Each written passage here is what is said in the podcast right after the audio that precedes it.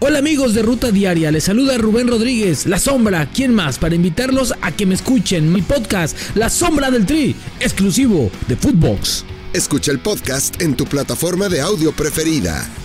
Footbox Today, el podcast diario con las noticias del fútbol. ¿Qué tal, Footboxers? En Países Bajos, Santi Jiménez llega a 20 goles. Desde Toluca, empata de los Diablos Rojos. Y en España, el Vasco y el Mallorca ganan partido clave. Recuerda seguirnos en arroba Footbox Oficial en redes sociales, seguir este podcast y activar la campana para recibir todas las noticias del fútbol que tienes que saber. Récord del Bebote. El atacante mexicano Santiago Jiménez se convirtió en el tercer azteca en Europa en llegar a 20 goles en su primera temporada en el viejo continente. El primero fue Luis García con el Atlético de Madrid, luego Javier Hernández y ahora Santi Jiménez, tras marcar el segundo tanto en la victoria de su equipo 3 a 1 sobre el Utrecht. El ex de la máquina todavía puede superar el récord, pues le quedan cuatro jornadas por delante en la Eredivisie. Toluca se apaga.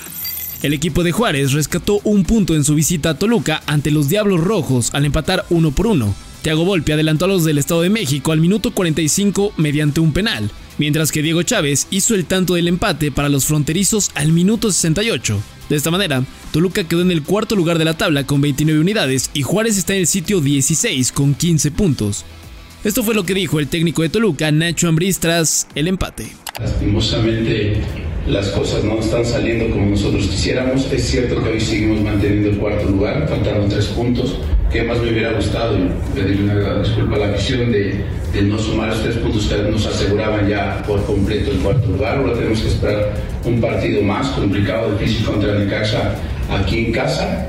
Y te vas y te vas con el, el sabor amargo, el sabor...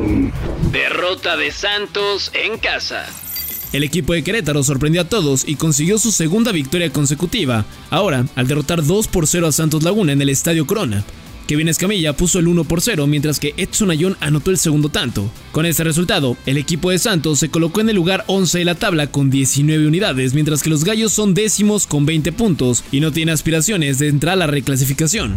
Antes de seguir con las noticias del mundo del fútbol que tienes que saber, transforma tu vida e inspírate en tus ídolos. Footbox estrena Master Cracks, el podcast que despertará al crack que llevas dentro, a través de entrevistas con grandes leyendas del fútbol, expertos y personalidades para llevarte a construir la mejor versión de ti. Todos los lunes, nuevos episodios a través de tu plataforma de podcast preferida. Mallorca a lo grande. El cuadro que dirige el mexicano Javier Aguirre está más cerca de asegurar su permanencia en la Liga de España tras derrotar tres goles por uno al Getafe, en un partido que era clave para la salvación. Con esta victoria, el equipo mallorquín se ubica en el lugar 10 de la tabla con 40 puntos. Esto fue lo que dijo el Vasco. la, verdad es que sabe bien cualquier victoria, especialmente si en la primera parte no jugamos a nada, fueron superiores ellos a todas luces y que nos salió corto el marcador en contra. En 45 minutos fuimos capaces de, jugar como estamos acostumbrados. Quizá no es un fútbol muy, muy, brillante, lo reconozco, quizá no es un fútbol de 17 ocasiones de gol, lo reconozco, pero es un fútbol que a nosotros nos ha dado vida y nos da este triunfos como el de hoy. Victoria clave para el Barça.